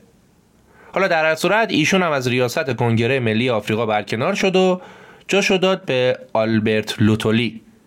کسی که تا آخر داستان ما رئیس کنگره ملی آفریقا باقی میمونه. آقای آلبرت لوتولی که ماندلا خیلی دوستش داشت و براش احترام زیادی قائل بود. طبق اساسنامه کنگره ملی آفریقا ماندلا هم به عنوان رئیس منطقه‌ای کنگره در منطقه ترانسفال یکی از چهار معاون لوتولی شد. در مقابل اقدام جدید دولت هم این بود که اومد 52 نفر از رهبران مبارز را در سراسر کشور از هر گونه اجتماع و جلسه به مدت 6 ماه محروم کرد که خب ماندلا هم جزوشون بود. ماندلا اجازه خارج شدن از جوهانسبورگ رو نداشت. تو هیچ جلسه ای حتی تو جشن تولد پسرش هم نمی‌تونست حضور داشته باشه و حرف زدن با بیش از یه نفر به طور همزمان هم براش ممنوع بود در ماه اوت سال 1952 ماندلای 34 ساله به اتفاق دوستش آقای الیور تامبو دفتر حقوقی خودشون رو در پایین شهر جوهانسبورگ افتتاح کردند. اونا نه تنها تنها وکیل های سیاه پوست بودن بلکه دفترشون هم تنها دفتر وکالت متعلق به سیاه پوستا در جوهانسبورگ بود. ماندلا هر روز صبح برای ورود به دفترش باید از بین جمعیت انبوه مشتریا که در راهرو و پله ها و اتاق انتظار منتظرش بودن رد می شد. اونقدم همه چی برای سیاپوستا ممنوع بود که همیشه کلی آدم اونجا بودن. اون زمان داخل شدن از در مخصوص سفید پوستا تو جاهای مختلف جرم بود. سوار شدن در اتوبوس مخصوص سفیدها جرم بود. استفاده از آب سردخونهای مخصوص سفید پوستا جرم بود. قدم زدن در ساحل مخصوص سفید پوستا جرم بود. موندن تو خیابون بعد از ساعت 11 جرم بود و زندگی در برخی نقاط هم جرم بود. خیلی چیزای دیگه هم جرم بود. همه اینا به کنار ماندلا به عنوان وکیل هم تو دادگاه از تعصبات نژادی دور نبود. شاهدهای سفید پوست اغلب راضی نمی شدن جواب ماندلا رو به عنوان یه وکیل سیاپوس بدن. و قاضی هم به جای اینکه اونا رو به دلیل این کارشون محکوم کنه خودش سوال ماندلا رو از اونا دوباره می‌پرسید که اونا لطف کنن به یه سفید پوست بار جواب بدن. در چنین اوضاع و احوالی بود که داستان خروج سیاپوستا از شهرک سوفیاتان مطرح شد. این شهرک بزرگ نزدیک جوانسبورگ بود و کارگرای آفریقایی توش زندگی می‌کردن ولی در دولت جدید حزب حاکم دست گذاشته بود روی این شهرک و اعلام کرده بود که اینجا محل زندگی سفید هاست و سیاها باید برن بیرون وگرنه ما میندازیمشون بیرون. این طرح با مخالفت جدی کنگره ملی آفریقا مواجه شد و اونا هفته دو بار در یک شنبه ها و چهارشنبه شبها در میدان آزادی شهرک سوفیا تاون همراه با مردم جمع می شدن و شعار می دادن و سرودی رو می خوندن که توش گفته شده بود سوفیاتان خونه ماست و ما از اینجا بیرون نمیریم. ماندلا هم دوران شش ماه محکومیتش تموم شده بود و سخت مشغول سخنرانی های آنچنانی و تحریک کننده بود. دولت اومد برای اینکه ماندلا رو ساکت کنه دوباره اون رو از شرکت در جلسات و گرد همایی ها این بار به مدت دو سال محروم کرد. تازه علاوه بر این دولت بهش اطلاع داد که باید توی مدت از عضویت در کنگره ملی آفریقا هم بیاد بیرون. استناد دولت برای این حکم هم به همون قانون سرکوب کمونیست بود. این ممنوعیت ها باعث شد که برای مدتی ماندلا از مرکز مبارزات به حاشیه رونده بشه. تخلیه سوفیاتان به کجا رسید؟ داستان تخلیه یه سال و نیم ادامه داشت و در تمام این مدت تظاهرات هم به پا بود. هر هفته یک شنبه ها و چهارشنبه ها. اما در نهایت دولت اعلام کرد که در 9 فوریه 1955 عملیات تخلیه شروع میشه. در سپیددم اون روز چهار هزار نفر نیروی پلیس و سرباز کل شهرک و محاصره کردن و کارگرانی که همراهشون بودن مشغول خراب کردن خونه ها شدن. کامیون های دولتی هم شروع به بیرون بردن خانواده ها از سوفیاتان و انتقال اونا به منطقه دور افتاده که دولت براشون تدارک دیده بود کردن. اکثر رهبرای محلی هم دستگیر رو از فعالیت منع شدن. ماندلا تو کتابش میگه بعد از این اتفاقا کم کم این فکر در ذهنم جا باز کرد که انجام اعتراضات قانونی خیلی فایده ای نداره. تو هند گاندی با یه قدرت خارجی سر و کار داشت که به مراتب واقع گراتر و دوراندیشتر از رژیم آفریقای جنوبی بود. مقاومت منفی و پرهیز از خشونت تا زمانی موثره که طرف مقابل شما هم به این اصول وفادار باشه. اما اگه با اعتراضات مسالمت آمیز با خشونت برخورد بشه کارایش رو از دست میده. ماندلا در ادامه میگه که عدم خشونت یه استراتژی بود نه یه اصل اخلاقی. و درسی که من از این عملیات گرفتم این بود که در پایان ما هیچ چاره جز مقاومت مسلحانه و خشونت آمیز نداریم. بارها و بارها ما از تمام راه های غیر خشونت آمیزی که در دسترس داشتیم مثل سخنرانی، معرفی نماینده برای مذاکره، تهدید، راهپیمایی، اعتصاب، بیرون نیامدن از خونه، داوطلبانه به زندان رفتن و خیلی راههای دیگه استفاده کرده بودیم. ولی هیچ فایده ای نداشت. چون هر گونه اقدامی از طرف ما با مشت آهنین دولت مواجه می شد در نهایت ماندلا میگه هر مبارز آزادی خواهی این درس دشوار رو یاد می‌گیره که همیشه این ستمگره که ماهیت مبارزه رو تعیین می‌کنه. و گروه ستم دیده هیچ راهی نداره جز اینکه از همون روش هایی استفاده کنه که ستمگر به کار می‌بره. در برخی مواقع باید آتش را با آتش پاسخ داد و جنگید.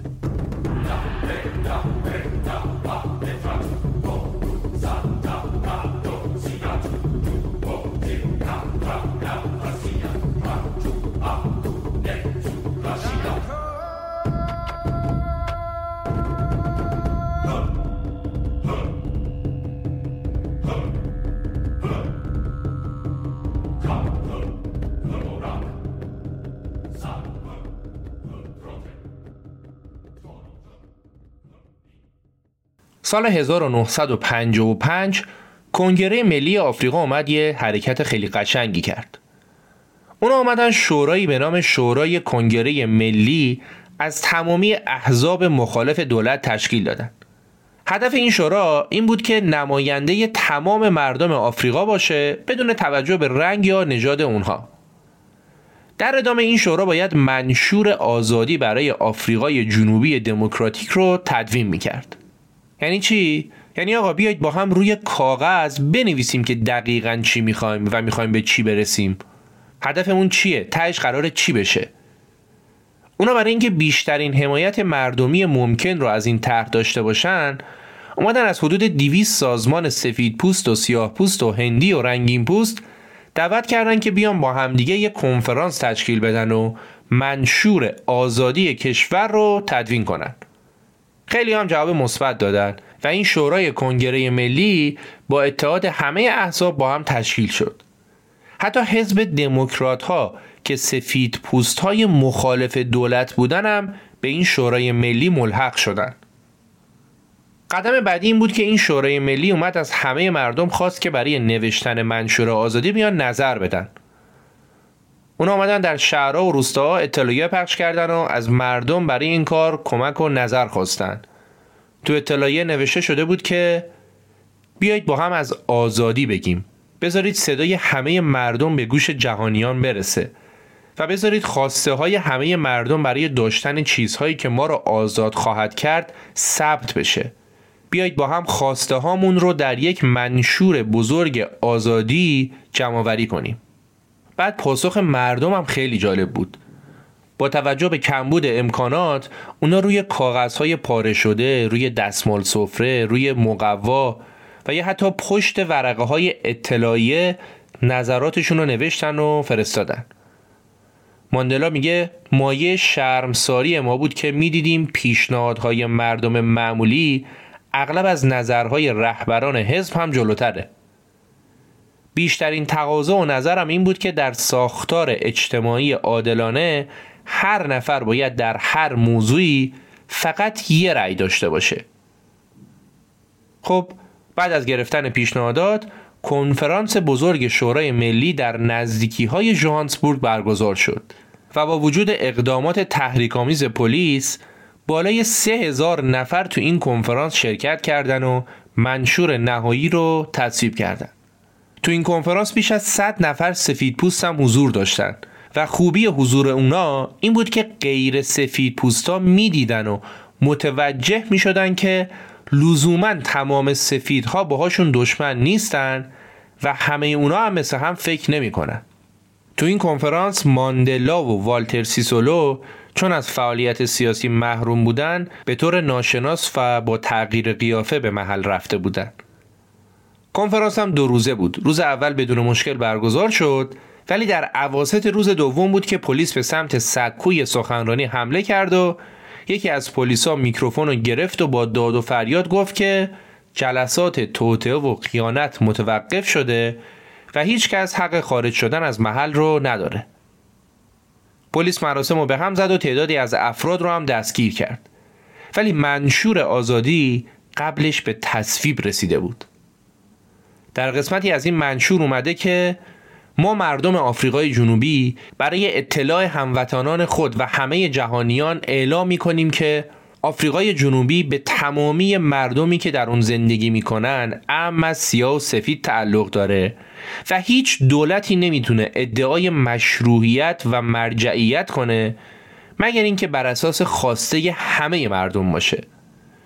فقط یه دولت دموکراتیک بر اساس اراده و خواسته مردم می‌تونه زامن حقوق مسلم اونا بدون توجه به رنگ و نژاد و جنسیت و اعتقادات اونا باشه. و بنابراین ما مردم آفریقای جنوبی سیاه و سفید به اتفاق همین منشور آزادی رو مورد تایید قرار میدیم. و سوگند می‌خوریم تا زمان به اجرا در اومدن تغییرات دموکراتیکی که در اینجا مشخص شده با هم تلاش کنیم و در این راه از هیچ گونه کوشش و فداکاری دریغ نکنیم. Hiring for your small business? If you're not looking for professionals on LinkedIn, you're looking in the wrong place. That's like looking for your car keys in a fish tank. LinkedIn helps you hire professionals you can't find anywhere else, even those who aren't actively searching for a new job but might be open to the perfect role. In a given month, over 70% of LinkedIn users don't even visit other leading job sites. So start looking in the right place. With LinkedIn, you can hire professionals like a professional. Post your free job on linkedin.com slash achieve today. If you're looking for plump lips that last, you need to know about Juvederm Lip Fillers. With Juvederm Volbella XC and Juvederm Ultra XC, your lip look, whether it's subtle or bold, can last up to one full year with optimal treatment and no additional maintenance. Find a licensed specialist and see if it's right for you at juvederm.com today. That's J U V E D E R M.com. Add fullness to lips in adults over 21 with Juvederm Volbella XC or Juvederm Ultra XC. Do not use if you have severe allergies or a history of severe allergic reactions, or if you're allergic to lidocaine or the proteins used in Juvederm. Tell your doctor if you have a history of scarring or taking medicines that decrease the body's immune response or that can prolong bleeding. Common side effects include injection site redness, swelling, pain, tenderness, firmness, lumps, bumps, bruising, discoloration, or itching. As with all fillers, there's a rare risk of unintentional injection into a blood vessel, which can cause vision abnormalities, blindness, stroke, temporary scabs, or scarring. For full important safety information, visit juvederm.com. این منشور برای آفریقایی ها حکم اعلامیه استقلال آمریکا یا اعلامیه حقوق بشر فرانسه را داشت. منشور آزادی امیدها و آرزوهای مردم رو روی کاغذ به ثبت رسوند و الگویی برای مبارزات آزادی بخش و آینده روشن ملت آفریقای جنوبی بود. در اوایل سپتامبر 1955 حکم دو ساله مربوط به ممنوعیت فعالیت سیاسی ماندلا منقضی شد. الان دیگه ماندلای 38 ساله مسئولیت های حزبیش سنگین تر شده بود و اجازه خروج از جوهانسبورگ را هم بعد از دو سال به دست آورده بود. از اونجا که سالها بود ماندلا مادرش رو ندیده بود اون تصمیم گرفت از این فرصت استفاده کنه و یه سر به خونوادش بزنه. ماندلا وقتی رسید به روستاشون از دیدن مادرش که خیلی هم پیر شده بود و خونه محقری هم داشت احساس عذاب وجدان و گناه می‌کرد. جالبه که بعد از این همه مدت ماندلا مادرش رو بغل نکرد چون این کار در قبیله اونا مرسوم نیست. ماندلا هر چقدر به مادرش اصرار کرد که به جوهانسبورگ بیاد اون قبول نکرد و گفت که من اینجا راحت ترم. ماندلا با خودش فکر می‌کرد که آیا درسته به خاطر مبارزه در راه رفاه دیگران از رفاه خانواده خودش قافل بشه؟ آیا سیاست فقط بهونه‌ای برای شونه خالی کردن از مسئولیتاش نیست؟ ولی در هر صورت این راهی بود که اون انتخاب کرده بود. ماندلا اونجا خواهرش میبل را هم دید. میبل خواهر کوچیکه ماندلا که خیلی هم بهش علاقه داشت ازدواج کرده بود و ازدواجش هم داستان جالبی داشت ماجرا این بود که اول خواهر بزرگتر ماندلا قرار بود ازدواج کنه و دامادم اومد خواستگاری و مهریه عروس یا همون لوبولا رو هم پرداخت کرد و اونا با هم نامزد شدن. اما دو هفته قبل از ازدواج عروس خانم که دوست نداشت ازدواج کنه فرار کرد و گذاشت رفت. خانواده ماندلا که دیگه حتی نمی‌تونستن مهریه رو پس بدن به خانواده دومات گفتن دختر بزرگمون رفت. ولی یه دختر دیگه داریم. بیاید به جاش اینو بگیرید. و اینطوری شد که خواهر کوچیکه ازدواج کرد. بعد از دیدار با خانواده ماندلا از روستای باصفا و ساکتشون برگشت به زندگی پرهیاهوش در جوهانسبورگ. تو مدتی که اون قایب بود پلیس ها در بزرگترین عملیاتی که در تاریخ آفریقای جنوبی انجام شده بود اومده بودن به تمام مراکزی که فکر می‌کردن دارن علیه دولت اقدام می‌کنن حمله کرده بودن و تمام اسناد و مدارک رو با خودشون برده بودن. دفتر حقوقی ماندلا هم تو این حملات در و داغون شده بود. ماندلا وقتی برگشت برای سومین بار حکم ممنوعیت سیاسی گرفت. دفعه اول شش ماه دفعه دوم دو سال و این بار پنج سال. پنج سال ممنوعیت فعالیت سیاسی و ممنوعیت حضور در تجمعات و جلسات و خیلی چیزای دیگه. ولی برخلاف دفعات قبل ماندلا این بار تصمیم نداشت که زیر بار این حکم بره. ماندلا پنهونی تو جلسات شرکت می‌کرد تا اینکه روز 5 دسامبر 1956 پلیسا ریختن تو خونش و دستگیرش کردن. ماندلا رو بردن زندان. بعد یه هفته در سلول باز شد و یه مهمون جدید اومد. والتر سیسولو رو هم گرفته بودن. کلا دولت ظرف یه هفته 156 نفر از کادر اصلی کنگره ملی آفریقا رو دستگیر کرد. در سراسر کشور هم مردم تظاهرات کردن و خواستار آزادی رهبراشون شدن. دولت هم خیلی زود دادگاه های محاکمه دستگیر شده رو شروع کرد. دولت همه 156 نفر را به خیانت به دولت و توطعه در سطح کشور برای جانشین کردن دولتی کمونیستی متهم کرده بود و منشور آزادی رو به عنوان دلیلی برای اثبات اهداف کمونیستی در نظر گرفته بود. با برگزاری دادگاه اول متهمین به قید زمانت آزاد شدند. و البته به این شرط که هفته یه بار به پلیس گزارش بدن که کجا بودن چیکار کردن و در هیچ گرد همایی عمومی هم شرکت نکنن این دادگاه رفتنها و محاکمات بیش از چهار سال طول کشید. جلسات دادگاه به دفعات برگزار می شد و چون در کل فعالیت های کنگره ملی آفریقا غیرقانونی نبود دولت سعی می‌کرد از هر چیزی برای متهم کردن و متقاعد کردن دادگاه برای محکومیت مجرمین استفاده کنه. تنها شانسی که آورده بودن این بود که دادگاه تقریبا مستقل بود و گوش به فرمان دولت نبود. در جریان این دادگاه ها بود که ماندلا از همسرش جدا شد. مدت زمان زیادی بود که اونا با هم سر فعالیت های سیاسی ماندلا اختلاف داشتند اولین همسر ماندلا زن مذهبی بود و معتقد بود که ماندلا باید به خواست خدا تم بده و به جای تعهدی که در مقابل مبارزه احساس می‌کنه به خدا تعهد داشته باشه. ولی خب ماندلا اینطوری فکر نمی‌کرد. ماندلا می‌گفت ایمان اولین فقط انفعال و فرمانبرداری در مقابل ظلم و ستمه. و این چیزی نبود که برای اون قابل قبول باشه. البته ماندلا درباره همسرش گفته که اون زن بسیار خوب و مادری مهربون و با ایمان بود. اختلافاتشون هم ادامه داشت تا اینکه سال 1955 ماندلا باید بین کنگره ملی آفریقا و اولین دیگه یکی رو انتخاب می‌کرد و انتخاب ماندلا هم مبارزه و کنگره ملی آفریقا بود. ماندلا و اولین از هم جدا شدند و هزانت سه تا بچه هم به اولین داده شد.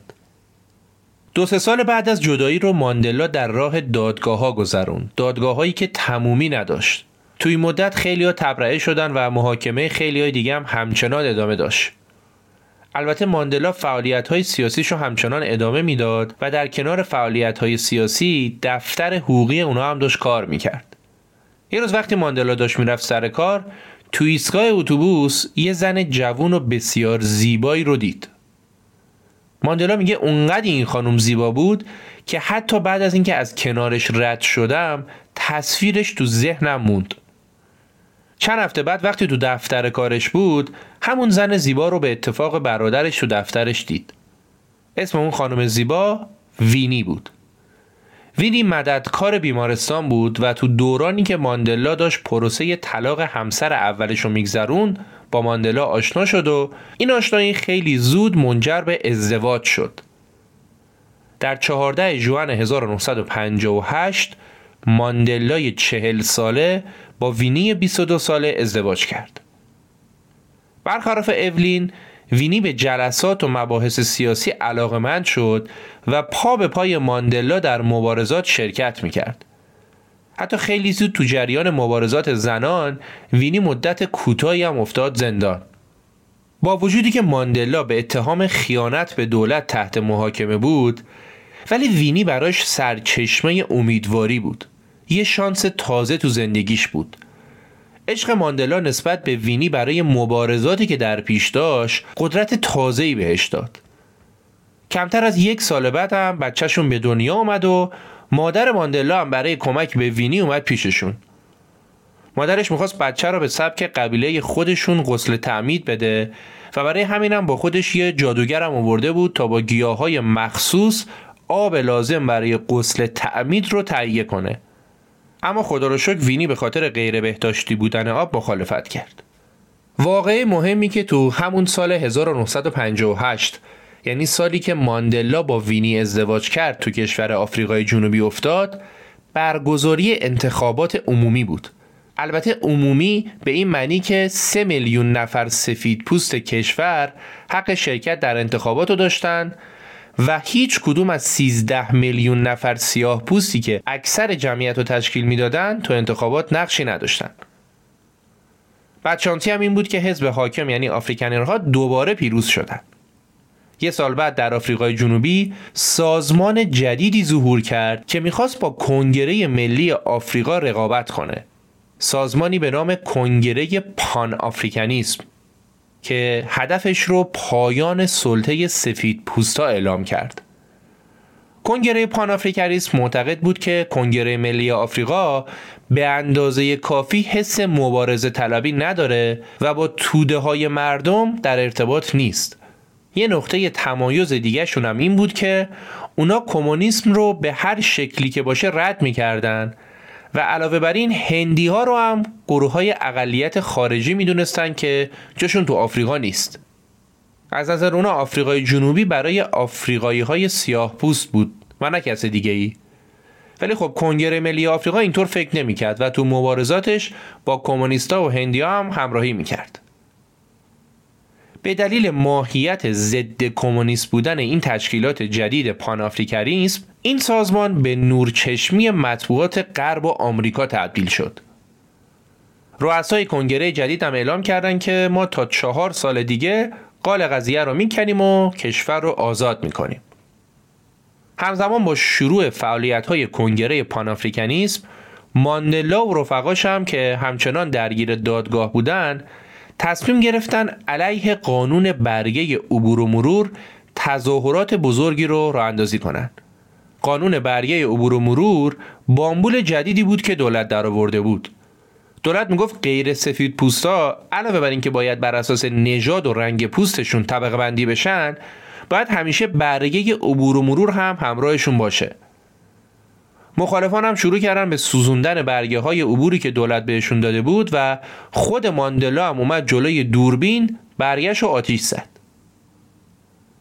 دولت اومد کنگره ملی آفریقا رو تهدید کرد که اگه به مخالفتش ادامه بده فعالیتاشو کلا متوقف می‌کنه و سازمان رو غیر قانونی اعلام می‌کنه ولی در هر صورت اعضای کنگره تصمیم گرفتن که ترتیب برنامه ریزی برای یه تظاهرات بزرگی رو بدن و 31 مارس 1960 رو برای تظاهرات انتخاب کردند. همزمان با این موضوع کنگره پانافریکاریسم هم اومد جداگانه برای خودش برنامه ریزی کرد و از طرفدارانش خواست که در روز 21 مارس یعنی ده روز قبل از روز تعیین شده از طرف کنگره ملی آفریقا بیان و تظاهرات کنن خب اونا هم برای خودشون کلی طرفدار داشتن و اینطوری می‌خواستن خودی نشون بدن.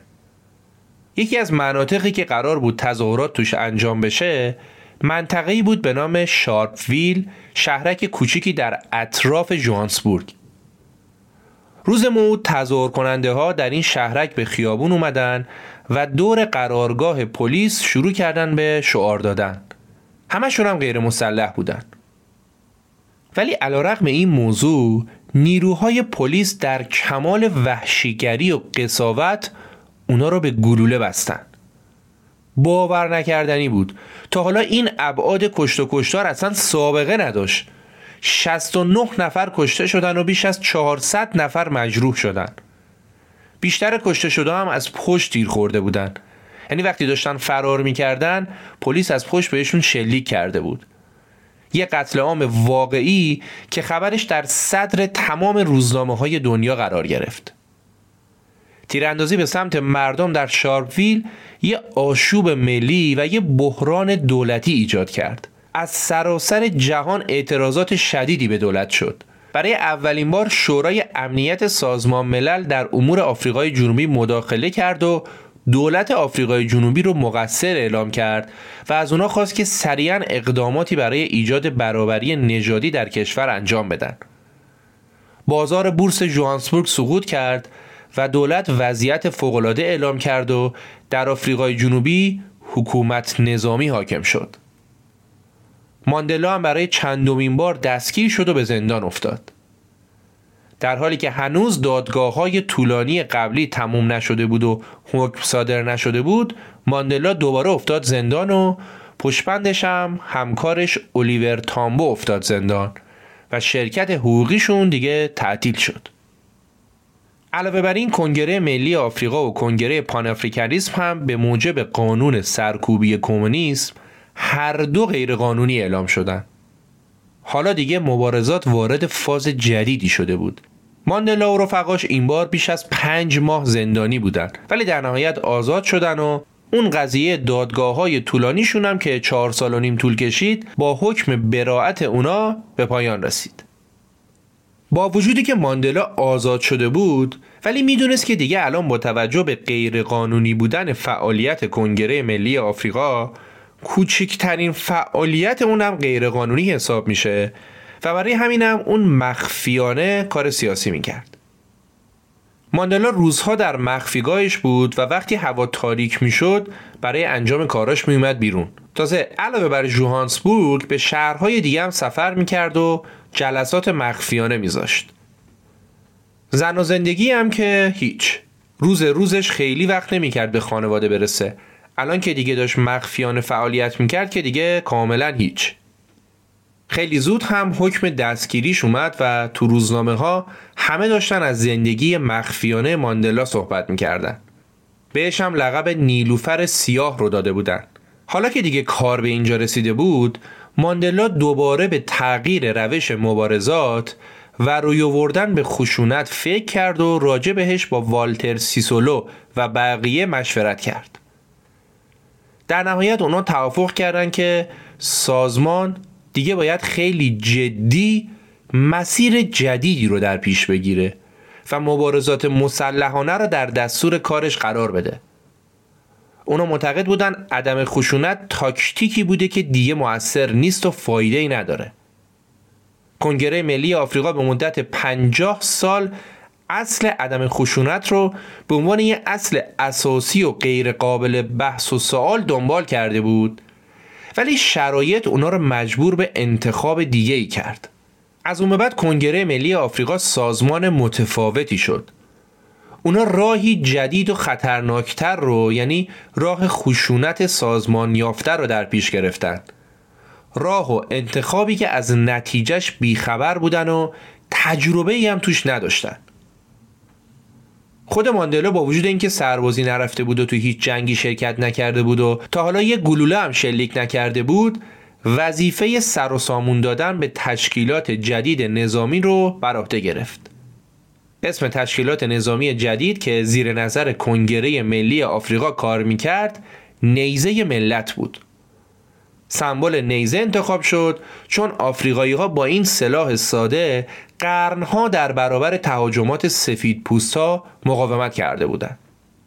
استراتژی نیزه ملت حمله به تأسیسات نظامی، نیروگاه های برق، خطوط تلفن و راه های ارتباطی و حمل و نقل بود به این امید که بتونن با خرابکاری ها و به زور دولت رو پای میز مذاکره بشونن.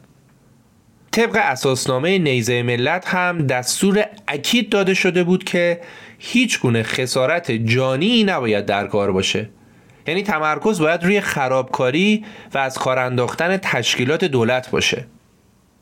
حالا دقیقا همون زمان یعنی در سال 1961 و قبل از شروع عملیات های نیزه ملت رئیس لوتولی رئیس کنگره ملی آفریقا جایزه صلح نوبل رو در اسلو پایتخت نروژ گرفت و این جایزه دستاورد بزرگ برای کنگره ملی آفریقا و آفریقایی های مخالف آپارتاید بود.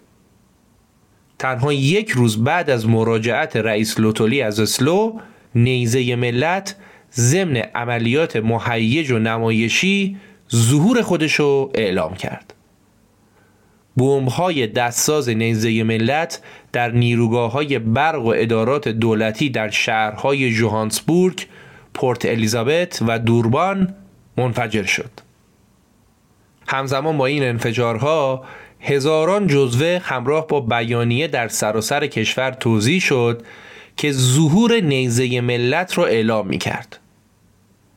تو این بیانیه ها نوشته شده بود که در حیات هر کشور لحظه ای فرا می‌رسه که در اون فقط دو راه انتخاب باقی میمونه. تسلیم شدن یا جنگیدن. این لحظه اکنون در آفریقای جنوبی فرا رسیده.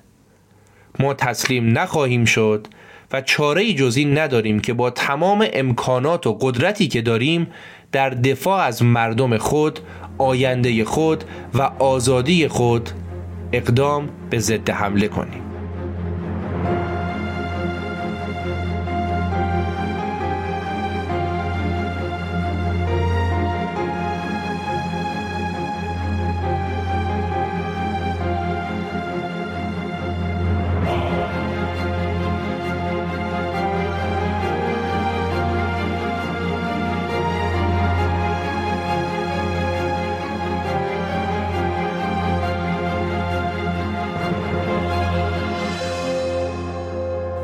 قسمت اول از داستان دو قسمتی زندگی ماندلا رو شنیدید این اپیزود با حمایت چای تانای و گروه تجهیزات دندانپزشکی هودیان و آداکرات تولید شده همکاران من در تهیه این اپیزود هم خانم ها نکیسا عبداللهی، پرستو کریمی و نازنین قاری بودند.